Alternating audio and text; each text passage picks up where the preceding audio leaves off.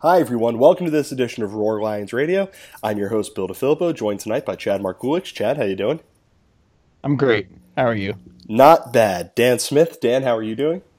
Bill, I just have to say this intro is marvelous. Yeah, yes, I uh, I agree. Uh, let's see how how marvelous it is because Eric is here also. Eric, what's up? Hey, what's happening? Hey! thank God. Uh, All right. yeah, well done, uh, everybody. Check one, Group- two. Group hug. Yes, we'll uh, we'll we'll maybe put this. Uh, we were talking about the bonus DVD to the season one Yeah, of the podcast. Yeah, If you purchase, and this is coming out this summer, but if you purchase the four disc DVD set of the first season of Roar Lions Radio, there will be bonus content that includes the first take of tonight's podcast. It's about five minutes long, and I don't want to spoil anything, but it's uh, it's not suitable for work. and uh, one person on here sounds like a sea monster. It's a lot of fun.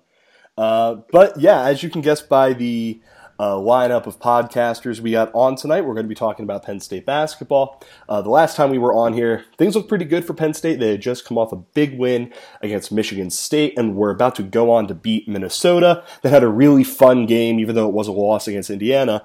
Uh, before the two games that we're really going to talk about tonight, which were road trips to Purdue, uh, where Penn State just got, you know, they got pushed around by a really strong, really physical Purdue squad. And then against Wisconsin, Penn State hung around for a half, but then Wisconsin really just put his foot on the gas in the second half and was able to pull away. Uh, we're going to start with Eric tonight. Eric, uh, first off, how, how, how you how you feeling, buddy? Do you think this is all going to go well? Uh, well, uh, we're kind of in the dog days of the Big Ten season, so it's kind of kind of hard to be like, Yeah. yes, this is going to go well. Well, I, I, meant, I meant with uh, your audio, but Well, I mean, how, how am I sounding? you, You sound great. Yeah, you sound fine. Thank you. All right. So, Eric, uh, I, I think the thing that we've been talking about was uh, against really starting with the Michigan game, uh, then with Michigan State, Minnesota, and Indiana. Those freshman moments, those times where it looked like Penn State was a team led by freshmen, they didn't really show up as much as you would expect. Like they were battling and in games uh, like a more veteran team. They really looked like younger guys, a team led by you know freshmen, redshirt freshmen, and sophomores against Purdue and Wisconsin. Uh, what do you chalk that up to? Was it just like there was something they weren't doing right, or was it just listen, they're young guys on the road in two really hostile environments against great teams? This thing's going to happen. Yeah, uh, definitely. Uh, the opponent has to be considered, considering they were playing um, top 25 teams. Uh, for how young this team is, playing at Purdue and at Wisconsin back to back. I mean, no one's surprised at the outcomes of those games. Uh, they were they were huge underdogs in both, and they uh, they got taken to the woodshed in both. Um, Purdue game just really they had like a, a stretch in the first half. Terrence Samuel actually came in um, and they, they made a run after they got down early. But after that little mini run, just to cut it down to like three, Purdue just they couldn't match up with Purdue. Um, their bigs their bigs couldn't match up. They've been saddled in foul trouble last two games. Um, Watkins is coming off the uh, probably his two worst games of the season. Uh, but you got to consider the fact that he's going up against the two best big men in the league, uh, Caleb Swanigan and Ethan Happ, who kind of are All-American candidates. Um, so, so I don't know. I don't think you can get too down on them right now. I know they're they're on a three-game losing streak. It's the, the longest losing streak of the year. Uh, they got a huge game coming up against Illinois uh, at home. It's kind of kind of a must-win, if you will, to uh, kind of get the good good vibes back. But um, but yeah, I don't think you can fault them for how bad they lost in those last two games. Yeah, uh, Dan, I actually want to go to new you next because you uh, like you mentioned something in our Slack about how there are a lot of people out there who are, you know, calling for Pat Chambers' head, which it happens all the time. Whatever. I, I- I think we all agree that is ridiculous, but why do you think that?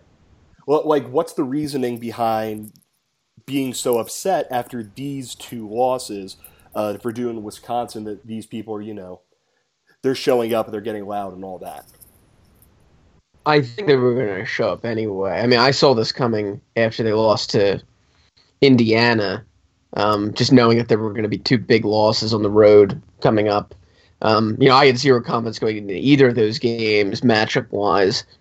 It's a young team going up against teams that you know are are going to be able to exploit the issues that Penn State has, and they did that. I mean, they went after the big men to try to get him in foul trouble in the first half, and it worked. And it got guys out of their rhythms. It got uh, Penn State in matchup nightmare situations, and they are unable to get back in the flow of things uh, from that. I mean, that kind of even happened in the Indiana game. It took them a long time to get things to work after they had to sit a bunch of guys at the end of the first half in that game. The the first 15 minutes of that second half were a real lull. They, that, that, sort of put a blueprint on get them in foul trouble and you'll throw them off and they you know will be it'll be a very difficult time for them to recover. But as far as the Chambers thing is concerned, you know it's it's a bit exhausting to me at this point. It, it, it, all the more made by the fact that I knew it was coming. Look, nobody's happy about the way this past week has played out, and I know that you know, losing to Albany and George Mason in the non-conference has put the fan base a little on edge. But it's the people who are willing to throw context out of the window at any moment if it helps them feel like they're winning the argument. Um, you know, so let's talk about that context a little bit because the two-prong argument coming from the people who want to get rid of Chambers is it's year six, and he said, um, you know, it's postseason or bust this year. The second part of it, the only people who have a problem with that are the people who wanted him going in the first place. They're the only ones who are dwelling on that. Was it a silly thing to say? Sure. This team with no seniors and freshmen getting half the minutes didn't need that, but it's not a fireable offense. So move past that. The other one is year six. And it's a compelling argument at surface level, but it compares him, you know, it compares another coaches, it compares him to Ed DeChellis, but context matters. So let's talk about the DeChellis. Where was the program in the summer 2011 when Chambers was hired? The cupboard's bare. There's no recruiting pipelines. That, you know, that team, aside from Tim Frazier, was totally devoid of talent. The DeChellis knew it. That's why he left for Navy. He knew he wasn't going to be able to do anything in year nine with that team, and and he got out before you know Penn State was, got rid of him. And you know, and, and so Chambers is set up in an awful spot, in an all you know, with an awful arena program that you know the, the athletic department has never cared about has at the time way more pressing issues to concern itself with as you know once he got into his first year. So just every uh, stack of odds against him possible other than tim frazier. And you know it, of course this was going to take time. He wanted to build it the right way you know getting relationships with young players and that takes time. And you know the foundation of what we think the program could be if everything breaks right is from the 2015 and 2016 classes. Reeves, Watkins, Carr, Stevens. They're the ones who matter. It's and it took four years to start making an impact in recruiting. And if you wanted to fire him, it the reason should have been that he didn't recruit, and the time to do it would have been 2014. You know, now we're finally starting to see the fruits of some of that labor, and man, was it labor. And you want to pull the rug out because the freshmen are playing like freshmen, and people look at it and go, you know he's blowing a chance against a, a, down Big Ten with a rare favorable schedule, and that's not how you should be looking at it. You should be looking for progress from young guys, and I think we've been talking about it. You see flashes of it. You see Tony Carr starting to get there recently. You see Lamar Stevens, you know, and Mike Watkins probably just being uh, an off season of you know getting a better feel for the Big Ten, hitting the weight room, getting more comfortable with it being away. You know, Josh Reeves just needing to calm down a little bit. You know, they're young, they're young and talented. And you know, if they were so talented that they were going to step in day one and dominate the Big Ten, they'd go into Kentucky for a year and then hop to the NBA. They're a tier below that, and that's great for Penn State. So, but it's never going to be enough, you know, for people who watched an untalented team for years and thought it must be the coach. And I get it; it's easier to get mad at a forty-something-year-old man making good money than it is to get mad at college-age kids not making any money who against whatever you know normal you know pattern there is chose your university. But it's not how you give a historically awful basketball program a chance. So whether they make the NIT or not you know barring them losing out chambers needs another year to see this thing through. And if we're here at the same time next year saying none of these guys these you know those four or five guys i'm talking about are taking the next step then you probably win the argument at that point by saying it's year seven you know wh- where are we but we're not there yet. And I know people who hate that every year seems to be wait till next year, you know, are going to have a problem with that. But there is a context here that you cannot just dismiss it can't be ignored in fairness. And next year really is the year. So I know I, I, if there was some sort of time limit, I went way past it there, but that was sort of what I wanted to get off No, my chest a little bit about all that. We, uh, I, I I enjoyed that. Um, yeah, That's the podcast. I think. I think we're done here. Yeah, uh, thank you everyone for listening. Buy shirts. Yeah. Uh, actually, no, I, I do think it would be good uh, if everyone heard Chad speak one time before we left. Uh, Chad, there's one thing that uh, that Dan touched on in there, uh, trying to get back to uh, the games and all that, and that is, excuse me, uh, and that is that uh, this team was really banking on young guys. It's something we've said over and over and over, and during the games against Indiana, against Minnesota, against Michigan State, we saw those young guys play really well. Uh, against Wisconsin, uh, Mike Watkins, 0 for 3, 1.5 rebounds, 4 fouls. Tony Carr started off really well and then kind of hit a wall. Uh, Lamar Stevens has just generally hit a wall this season. Uh, his offensive game just doesn't seem to be there. And against Purdue, a lot of the same issues. Mike Watkins didn't really have his best game. Uh, and again, he's having to do this against uh, two of the best players in the Big Ten. So that happens. Lamar Stevens, his jump shot again has just not been as loyal to him as it was earlier in the season. And Tony Carr, six points, six rebounds, four assists on two of 11 shooting. So have these games really put into context how important it is for Penn State to get contributions from these freshmen? And does it kind of make you sit there and go, you know what? We really do need to see games like this coming because, you know, they're freshmen. This team is built around freshmen, and when they're not playing up to their abilities, things like this are going to happen. Yeah, I mean, I don't think it's a coincidence that you see the types of teams they were playing in the first part of the Big Ten schedule, and then the last three games. Um, the first, you know, the three wins they played teams that were um, not all that experienced. You know, Rutgers, Michigan State, Minnesota. A lot of those players are, I mean, Michigan State, Minnesota's case is a lot of freshmen, a lot of underclassmen. Rutgers is just kind of trash, but that's beside the point. Um, Indiana, Purdue, Wisconsin. I mean, Wisconsin is literally the most experienced team in college basketball, and it's you're playing on the road at Kohl Center. We, we you know we knew these were going to be the two toughest games of the year. I mean, with Indiana, the toughest three games of the year. So, and they all come back to back to back. So, um, yeah, of course you need contributions contributions from freshmen. They're very important. They're clearly you know Carr, Stevens, and Watkins are clearly the three most important players for the team. Um, you know, it'd be nice to get Shep Garner going a little bit, and and for Josh Reeves to have good ga- uh, good games too. But um, you you're not going to expect all five of those players to have um, on nights in the same time. So, um, I- guess the point I'm trying to make here is, you know, you can't judge this season based on the last two games, especially. I mean, the Indiana game, you give them a little pass; they really competed in that game. Um, Purdue, Wisconsin, it's just a learning curve. They're going to have bumps like this against really experienced and good teams on the road. So, um, yeah, it's you just got to have a little patience and and see these next uh, next three or four game stretch. They have opportunities to get some wins here. So, uh, let's just see what happens there. Yeah. Uh, just one thing I want to mention because I have to mention this whenever Chad brings this up.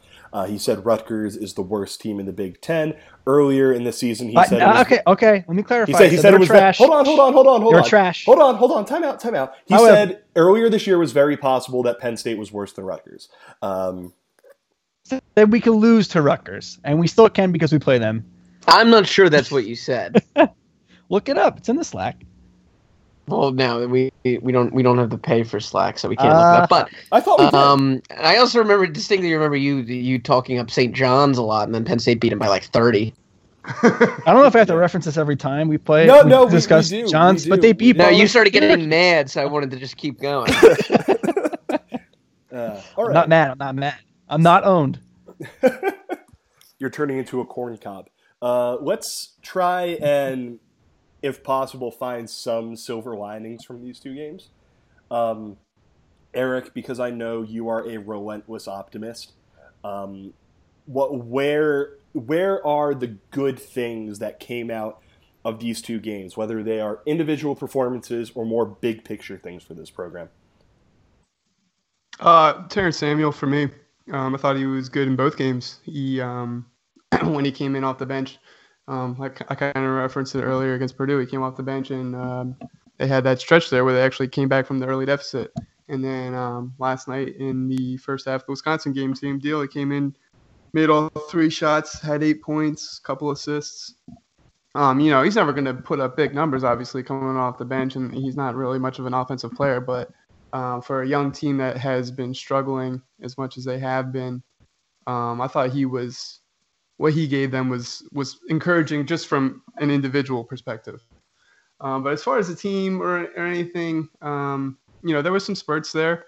Uh, Tony Carr looked pretty good yesterday um, in the Wisconsin game uh, at times, um, but uh, Lamar's struggling. I mean, I don't know. It's kind of it's it's this is just the way the season is going to go when you got this many freshmen playing. Um, I kind of want to go back to um, you know Dan's rant that uh, I know we all yeah go to town share the uh, same sentiment there, but um, you know, it kind of goes back to that Rothstein article because we keep talking about it. Like everyone's like attributing uh, Chambers saying that you know it's a postseason or bust, all from that one Rothstein article. Um, if you remember his like opening press conference, um, and really any other media um, sessions at State College, it's always been be the best team at the end of the year, which has been his his process or whatever his tagline since the beginning. Um, but it just seems like Jon Rothstein just kind of fished that story out of them, and and, it, and it's you know they know it. Um, I think a lot of it comes from the AAU side of things. Um, I think that that sentiment of of when are they going to win is kind of the perspective of AAU coaches that keep hearing, you know, having those relationships with Chambers and, and keep hearing them about how like preaching his patience and how they're getting there and you know they're tired. They've been hearing the same message for six years. Why why should they send their players to um, a coach who has losing or keeps losing. Uh, so that's valid or whatever, but um, I think most people, if you have the right perspective with this team and how many freshmen that they're playing, I really don't think you can get frustrated by how this season's going. Um, I think I think it's kind of really going exactly how, well, maybe not exactly, but uh, it, it, nothing has really surprised me. I guess I should say. Um, but if anyway, if we actually want to talk about kind of like what's going on with the team, Wait, hold on. Are we are we blaming the whole season on Jon Rothstein? Because I, I can Yep. get down with Well, that. Let's do this. I think I don't. I mean, I don't know. But you I was know, joking. I was joking. That, that rumor yeah. is bubbling over. There's palpable buzz there. Yeah. no, Chad, I am I am all about doing that. Let's do it. All right, continue, Eric, please. Well, I mean, you know, I mean, like, what do you guys think? How how that that NIT quote or whatever? How how much you put into that, if you would? Um, I mean, it was it was it was dumb to say, but like I, I mean, it, you know, I think. I, it's I don't think something I don't think anybody outside of our little Penn State basketball Yeah. bubble really paid attention to it. So yeah, I al- don't- almost nothing. It- it- other than to say that it was ill advised, but Yeah. I, I, you know, I don't really even see anybody other than like commenters on Penn State message boards, and even then, not many, you know, bringing it up. You know, I don't see anybody at ESPN. I don't see anybody Yeah. at the Big Ten Network saying like Penn State not living up to the expectations they set. for themselves. I don't think anybody cares. You know, every the, the vibe I get every time they're on TV is like, you know, we can see where that you know where the program's heading. And Yeah. now they've said that for a few years, but this is the first time they really can say like these players are the ones we're talking about, where these are going to be the players on the next good Penn State team. Yeah, like go back to the to the Michigan State game.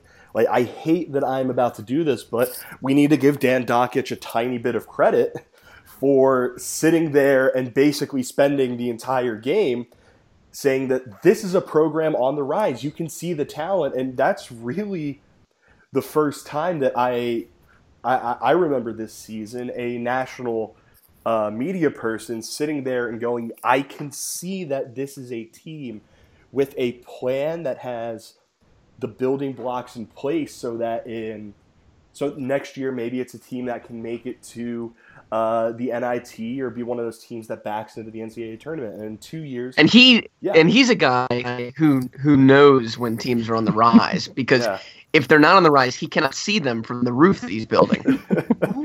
yeah, very good. I, I was actually gonna save the jokes for when we talked about how great of a job Seth Davis during the did during the Wisconsin game, but thank you for that one, Dan.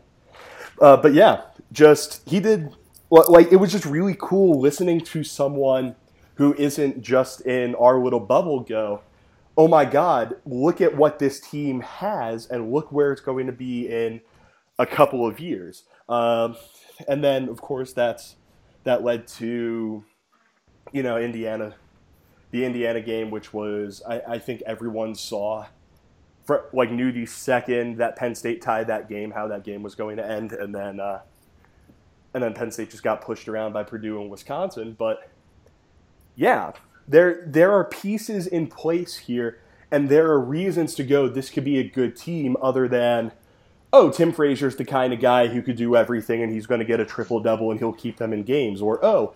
DJ Newbill can score 25, 30 points on any given night. If he gets hot, they can win some games. No, there's like actually a basketball team here now. And it's really fun and it's really cool. And they're going to be growing pains. And we're really seeing those growing pains. And Chad, I don't know where I'm going with this. So if you want to start talking, go ahead.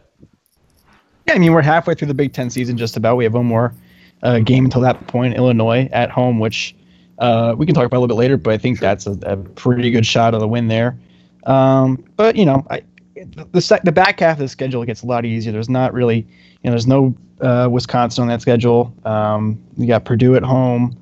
Um, a lot of winnable games there. So I mean, we'll, we can definitely look at this at the end of the season, see how it goes um, before we really pass any judgment. Like passing a judgment right now after this, the toughest two game stretch they're going to face all year is kind of maybe next year. Because I mean, when are you going to get two ranked teams back to back on the road in a short turnaround. So um, let's not judge them right now. Yeah, I'm cool with that. Um, let's see. Uh, any anything else from these last couple of games that uh, you guys want to talk about, other than maybe just spend a second fawning over how how much fun it is to watch Josh Reeves kind of just fly around and be a complete lunatic, for better or worse? It's it's cautious fun because Yeah. he's doing this thing now where he tries to chase down guys on fast breaks and comes cl- comes close and sometimes does in fact injure people. Yes. and that's a little, bit. Um, I'm going to say uh, concerning. yeah. Mhm. Uh, who- Which one of you was the one who said something about him developing a reputation? Was that you, Eric? Uh, Reeves, yeah, yeah, that was me. I think he's just one Yeah. of those like fiery, feisty guys who can just Yeah. kind of get under some people's skin. Yeah. Um, It's something to it's something to keep an eye on anyway yeah, because especially like because it yeah sorry to you interrupt you, like, your real battles. quick. Like you remember like when you chased down uh, I guess it was Ethan Happ last night. Oh Um, yeah, and and we were all again, like, of we, we see him do that, and Yeah. it, as it, as crazy as those plays are, if he was late or whatever, and he hurt Ethan Happ, oh my God, they, the Big Ten would have hated him. yeah. Oh yeah. Yeah. And who do you, who do it, you, it uh, was close it was close who did he take down against Minnesota? Uh, it was I forget who it was, but you know what I mean. Like I, I mean, I love Yeah. how hard he plays, but Yeah. he just sometimes can play too you just hard. got to pick your moment Yeah. yeah yeah. I, I mean, and he he's kind of probably more than I'd argue more than anyone when he shows that he's still a young player. It's the most blatant because he'll do these things where he'll just fly through the air and dunk and provide these moments that really give the team a shot in the arm. But then he'll have these moments where he makes a mistake. You know, he turns the ball over. Um, he goes for a block on defense and he just misses. And then he feels he needs to make up for it by just flying down the court, putting his head down, and trying to put someone on a poster. And that will lead to uh, that leads to uh, you know a turnover, a charge, something like that, or something with a chase down block. He'll get a little bit too eager, and he ends up flying in and just levels a dude. Like he's one of the he's one of those yeah. guys where th- there's no greater shot of adrenaline for him than guilt over the previous play Yes. Which I mean, one if he ever learns how to harness that and to like not do things that could not not do things that aren't always uh, going to help the team, like that's a great skill. Like they're my favorite thing to watch on this team is when uh, one guard has the ball in the on one wing, the other is just standing on the other, and then Josh and Terrence are just there playing defense and completely locking them down. Like that's fun as all hell. But then, of course, there are those low moments, and as long as uh, as long as Josh gets to the point where he starts avoiding those things, very good. Especially because all of a sudden he's like kind of learned how to shoot threes, which is Yeah, yeah. Kind of, kind but uh, but there's no ill will in those Yeah. in those Oh, fouls. yeah. It's just, it's just he's just trying to make up for a bad play usually. Um, Yeah. And and you know it is it is like we're two thirds of the way through his sophomore year. It's at the at this point he should be a little bit more mature probably, but um, you know I don't know the kid. Obviously, he seems like a great guy, oh yeah, but um, you know at some point we gotta cut that out. Um, and I'm sure he will. Yeah. You know he's a leader on the team. They'll they'll figure it out. Yeah. All right, let's uh, let, let's talk about the next couple of games. Uh, we'll talk about the next uh, Uh, let's go with three Two. games. Two? You want to do two? All right. Uh, first things first, they're going up on Saturday against Illinois in the Bryce Jordan Center. Uh, according to KenPom, uh, 58% chance of winning that one. Uh, Penn State is 87 in KenPom. Illinois is 69 in KenPom. Nice. Yeah.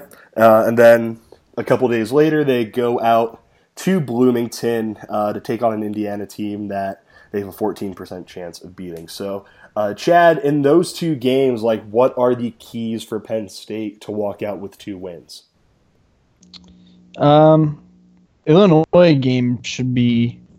Illinois has been really trash on the road this year. Um, I, I know that's Eric's point that he made before that he thinks that uh, this game should be a blowout because Illinois has just been so bad on the road. But um, yeah, they're they're a weird Well, team. Like, go ahead, you can you I can never- take I this never one. Said it was, I never said it was going to be a blowout. In private, you did.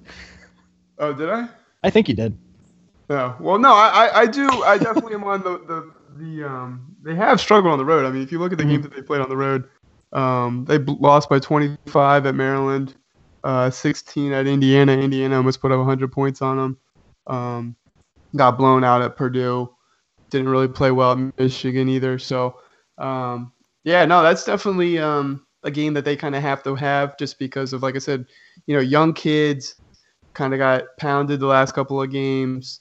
Um, you know, you kind of start wondering where their heads are at if they keep losing. You know, they kind of need to experience some success to keep the effort level high. Um, so, so it's kind of a big game for them. They matched up pretty well. I'm actually, you know, Illinois is playing right now, and they are um, they're up 16 on Iowa, um, but they're at home. So, so we'll see. Illinois definitely been a road home team. Um, there's a lot of more. There's a lot more pressure on Groce in the Illinois program than there is um, on the Penn State program. Uh, a, lot of, a lot of Illinois fans want to make the tournament, and it doesn't look like they're going to uh, make it this year. So um, it's kind of a big game for both teams. So um, I think Penn State matches up well. Uh, obviously, with the Illini, it, it all starts with Malcolm Hill. But you know, something we really need to talk about though with this team is is the offense. Uh, that's that's mostly been the reason why they are losing games. Yeah. Um, they've actually been pretty atrocious uh, statistically in a lot of different categories. Um, and, and it's tough to watch sometimes. I think that's kind of really what brings out some of the negativity from some of the fans. Um, it's not so much that they lose; it's just kind of when you, when you shoot as poorly as this team does, it's just kind of like kind of develops a sense of hopelessness while you're watching them. It's kind of like if you can't score, you're not going to win, obviously. So. Um, I don't know what you guys think. Um, we can we can dive in here and talk about the offensive struggles Yeah, of, sure.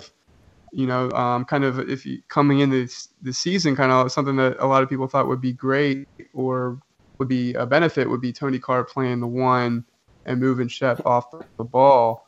Um, and frankly, those two guys, um, you know, were supposed to be the focal points of this offense, and neither one of them are having great years, um, at least in the scoring department. Um, so I don't know what you guys think, how much better this those guys can get. Um, Yeah, last night it seemed like they they against Wisconsin. Uh, they they were playing. They swapped their roles. It seemed like I seemed like Shep was bringing the ball up more and initiating the offense, and Carr was playing off the ball, and it worked for a little bit. Um, yeah, I noticed but that too. it didn't didn't really have much of an effect um, outside of the first I don't know 15 minutes or so. Um, but yeah, this it, they just can't get anything in the half court, and and they're not running enough on on on uh, off turnovers or anything. So, um, it, you know, I don't know if it doesn't seem like they have much of a, a plan on offense other than um, let guys create, and but maybe they need some more structure. I don't, I don't know. Um, what do you think?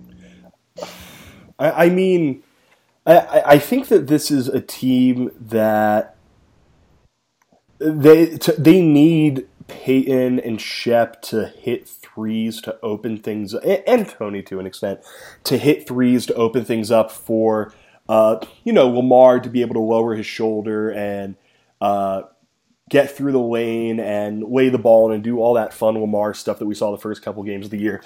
Tony is starting to show that. It, and, and I hate using this word because he's not a white wide receiver, but that like deceptive speed that he has, where he's able to get past dudes and get to the rim. And I mean, his issue at the rim is just finishing. Like the ball, it, it just seems like bad luck with him. The ball's just sometimes going around a time or two and then popping out. Yeah, he he could use an off season in the weight room for sure. Absolutely. And then I mean, Reeves has gotten better about picking his spots with that. I mean, last year, how many times did we see him?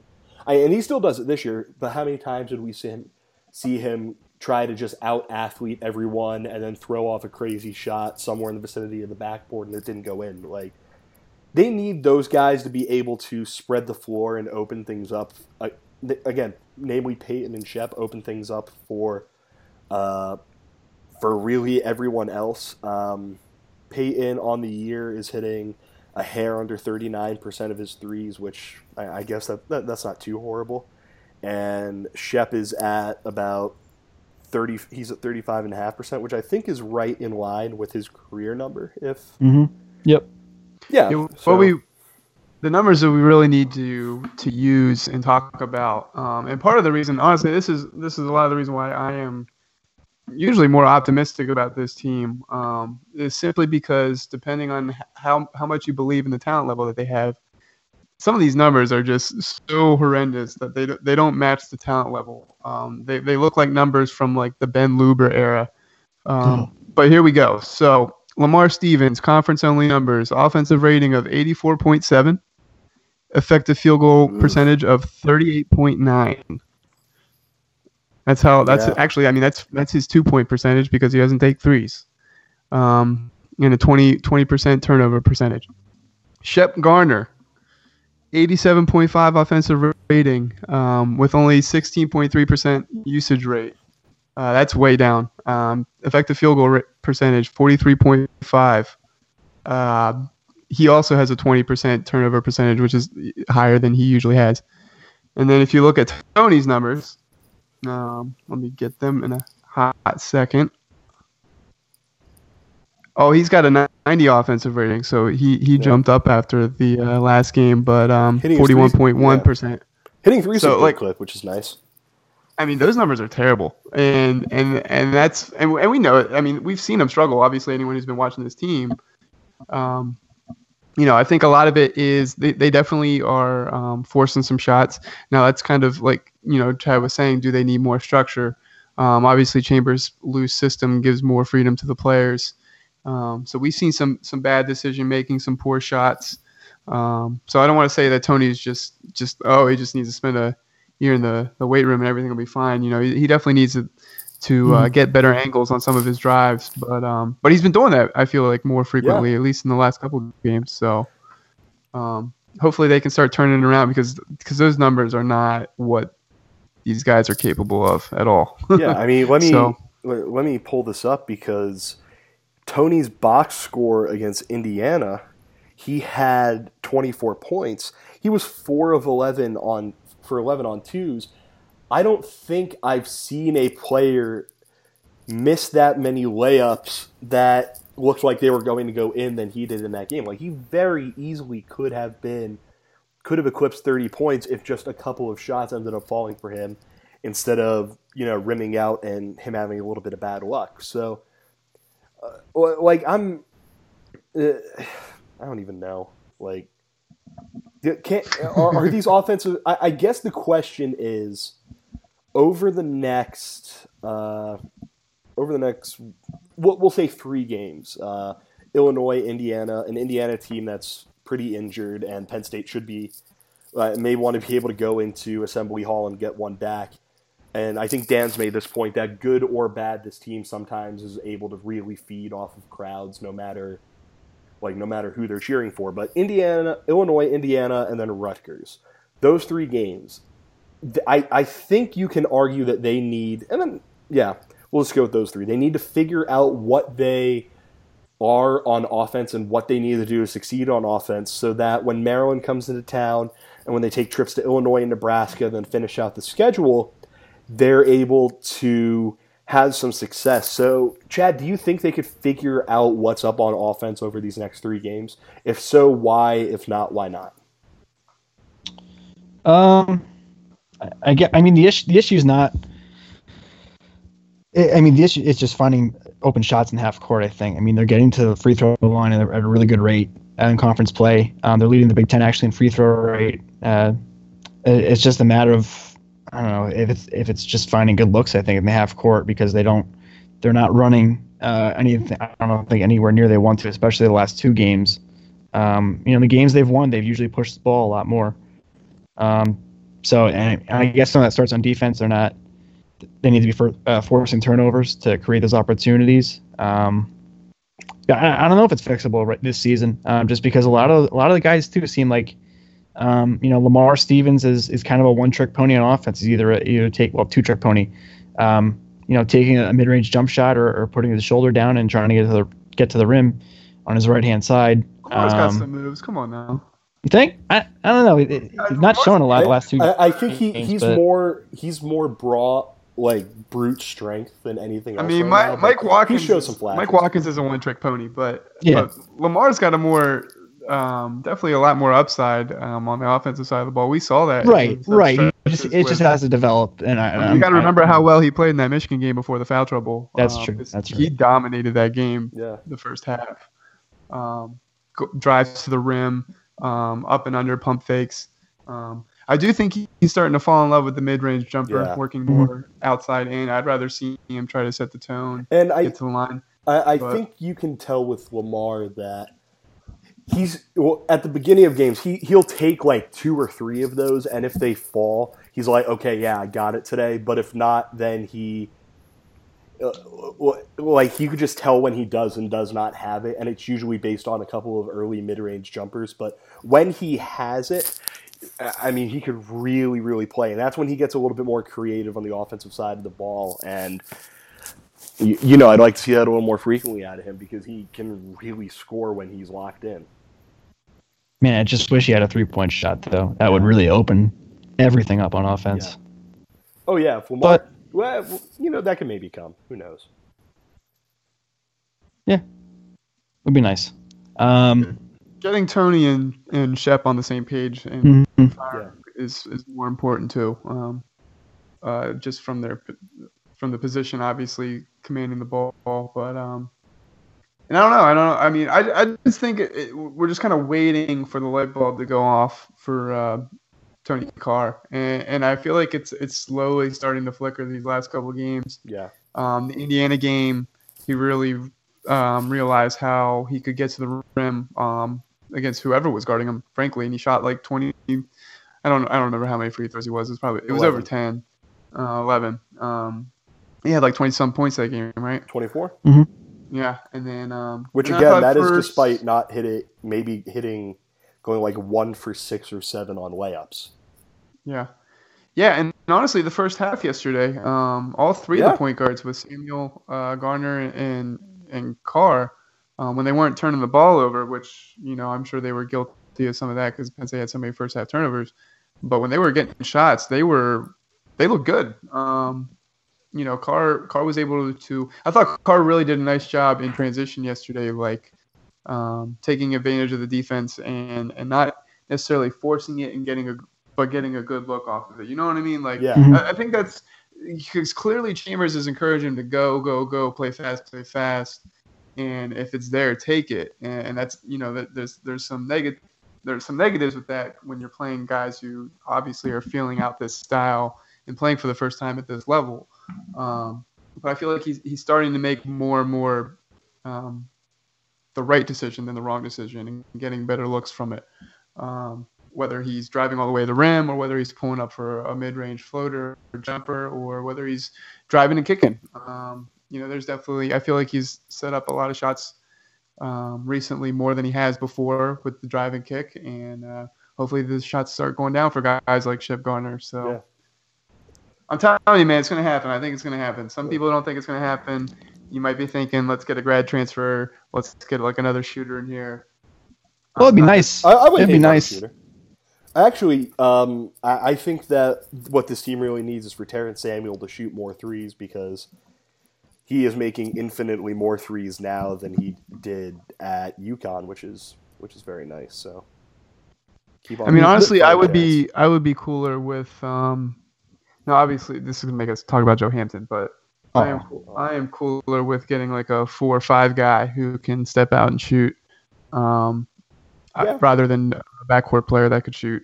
Um, I think that would definitely help them more next year than um, a guard that could shoot. You know what I mean?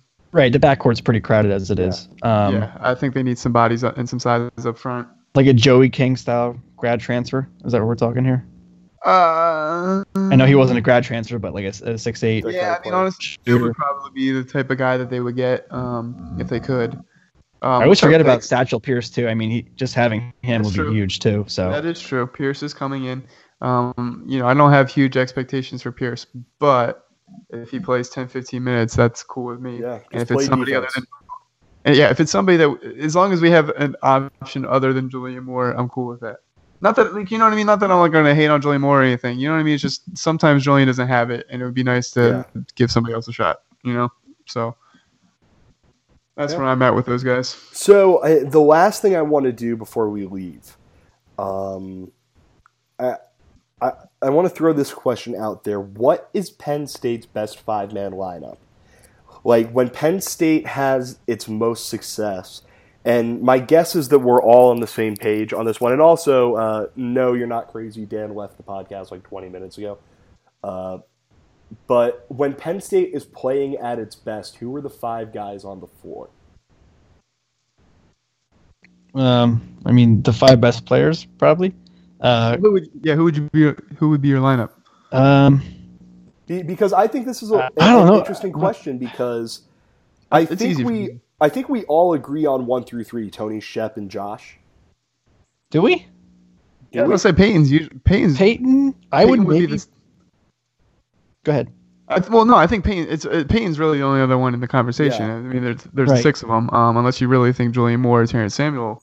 Or or best. I, I mean, if you look at the end of that Indiana game, they they were having their most success with Lamar on the bench. Mm-hmm. So it, I, I I do think it's Tony, Shep, Josh, Lamar, Mike, but I am willing to hear putting Payton in for either Josh and Lamar because he's able to bring a different dimension that either of those guys really have. You wouldn't think about subbing him out for uh, subbing him in for Shep. I mean, Oh, I, Shep's I, in- playing could be- this I year? could be talking to that too. I mean, I mean, if Shep only just gives you three point shooting, basically, I mean, that's what Banks does, and you and you're a little think- bigger too.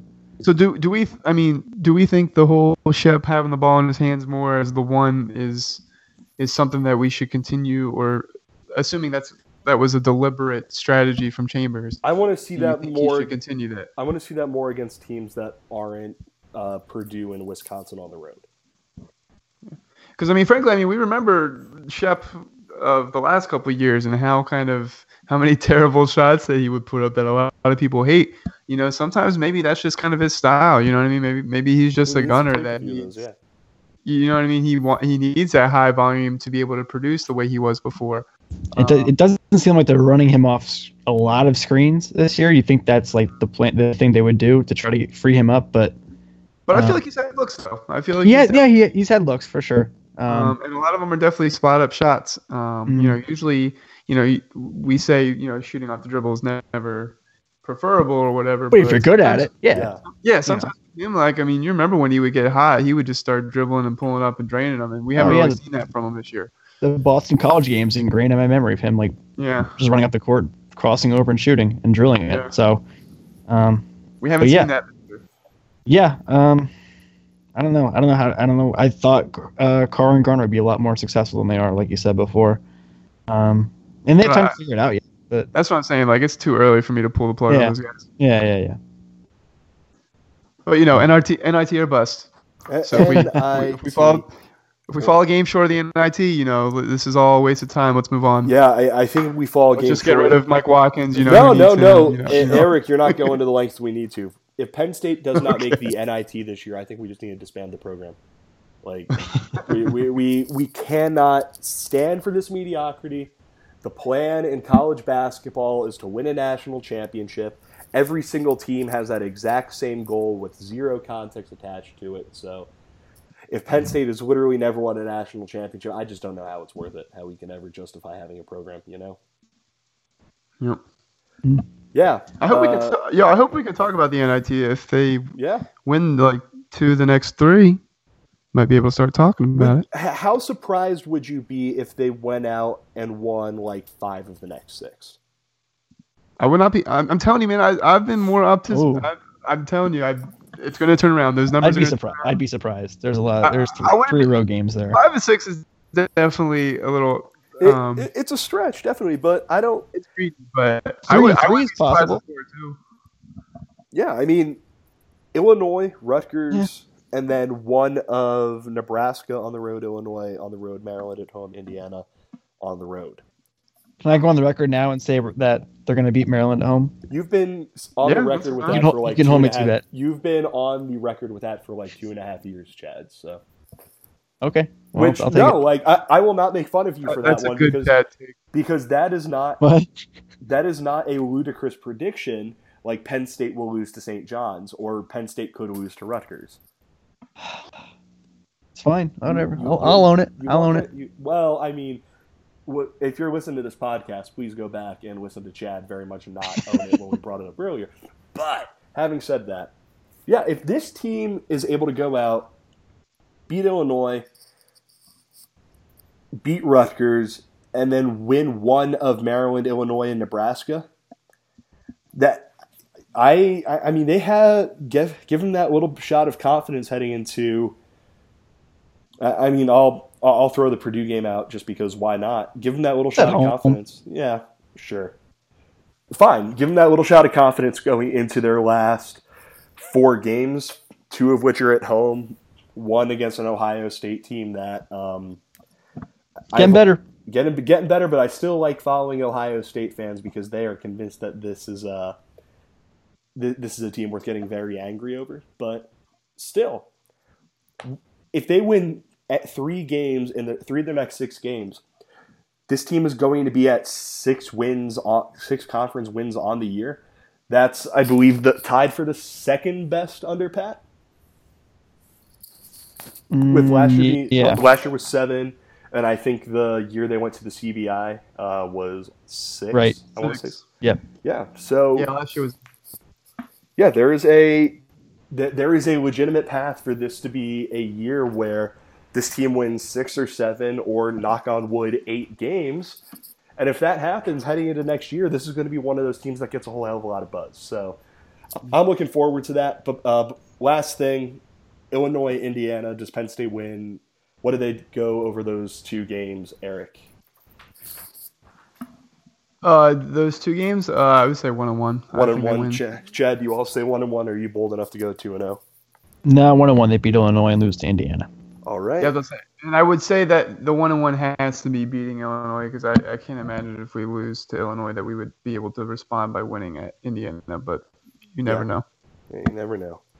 All right, so I think that's this. That's it for this edition of the podcast. Um, thank you, as always, to all of you for listening. Uh, follow us on our social media channels. Keep reading, sharing, supporting the site, all that. Subscribe, iTunes, Google Play, SoundCloud. Uh, buy some shirts. Uh, new hockey shirts out. It's a nice shirt, and I think you would like it very much, even if you don't really like hockey.